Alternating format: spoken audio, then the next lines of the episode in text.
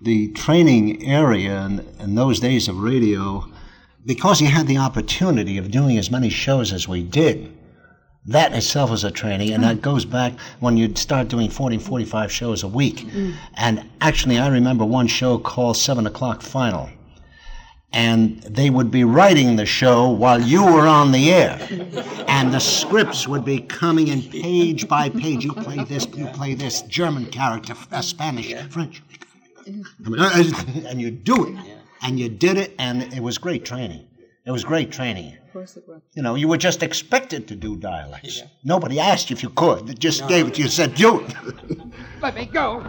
Let me go, you fool, Mr. North. Let him go, men. I know where your wife is, Mr. North. Where? What part of the ship? She isn't on the ship. I saw her being dragged under the dock, out into the water. Mr. and Mrs. North, starring Richard Denning and Barbara Britton. Listen as Pam and Jerry solve the mystery Winter Honeymoon. When Mr. and Mrs. North took to the air on Tuesday, February 23rd at 8:30 p.m. for CBS, it had radio's sixth highest overall rating. Too perfect.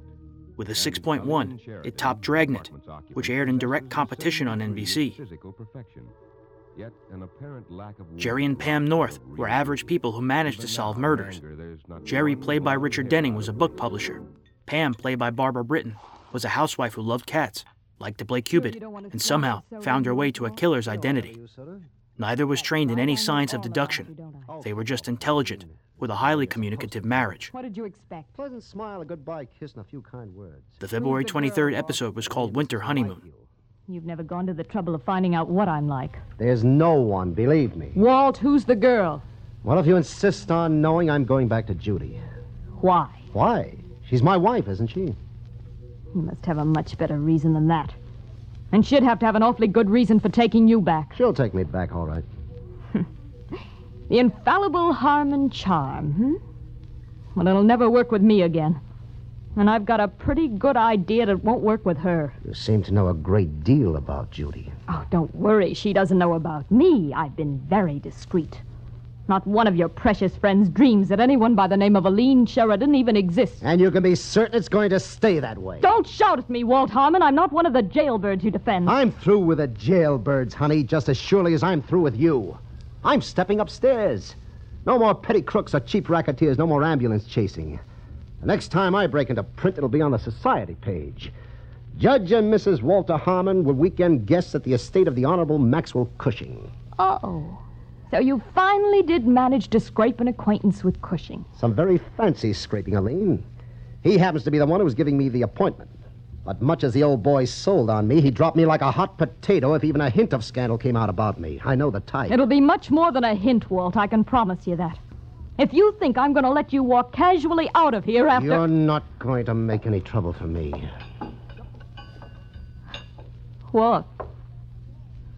Walt, put down that poker. I try to be decent with you, but you didn't want it that way. Walt, No one will ever connect me with you, Aline. We've never been seen in public together. No one's ever seen me come in here. Both of us have been discreet, haven't we, darling? Walt, in the name of heaven. I've worked too hard for this appointment to have a blackmailing little champ cheat me out of it. Walt! Walt!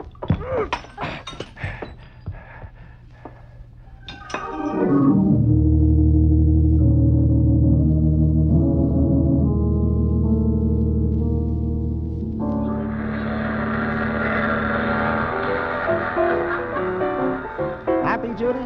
I don't know, Walt. You're being more thoughtful and attentive than you've been in years, but. Well, there's something I. I don't know. Well, maybe I'm trying to rush things. Four days isn't much of a trial, is it, Judy? But I got a hunch that when we land in Trinidad tomorrow, the romance of the place will hit you.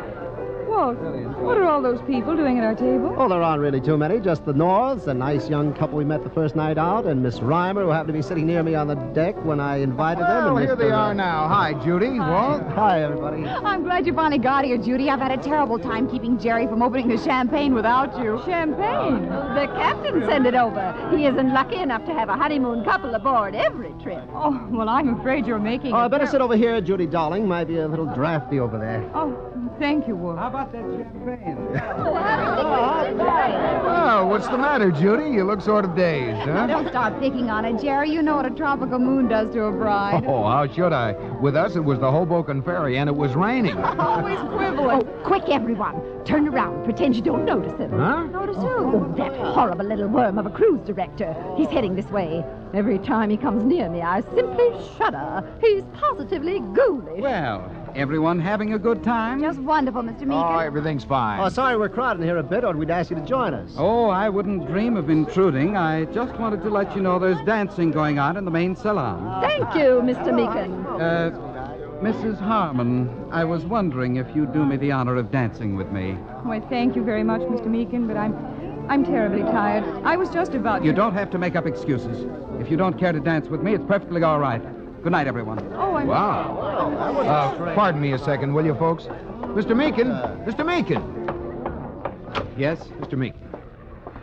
Maybe, uh, maybe it's none of my business, but uh, you sort of jumped to a wrong conclusion just now. Did I? You see, I asked Judy Harmon to dance a second before you came up, and she turned me down, too. Maybe, well, maybe we both forgot for a moment that she's on her honeymoon. That wasn't why she refused to dance with me, Mr. North. She doesn't like me.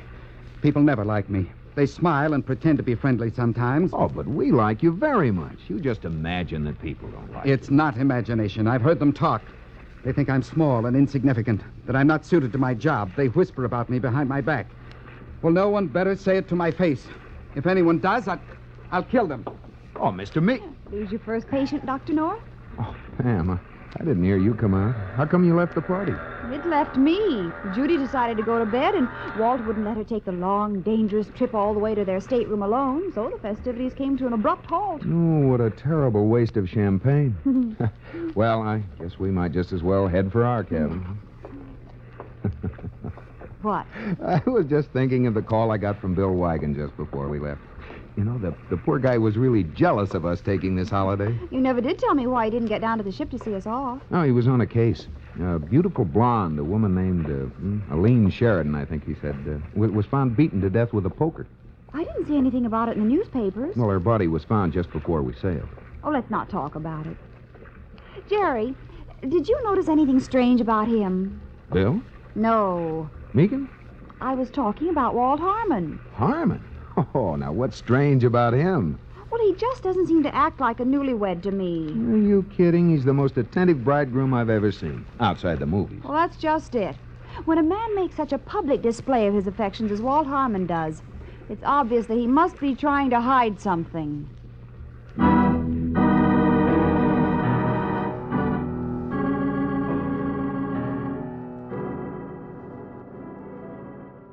Mr. and Mrs. North were there until April 18th, 1955.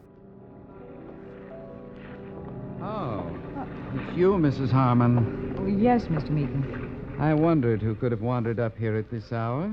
Passengers aren't supposed to be up on this deck at all. Oh, I'm sorry. I'll go below. No?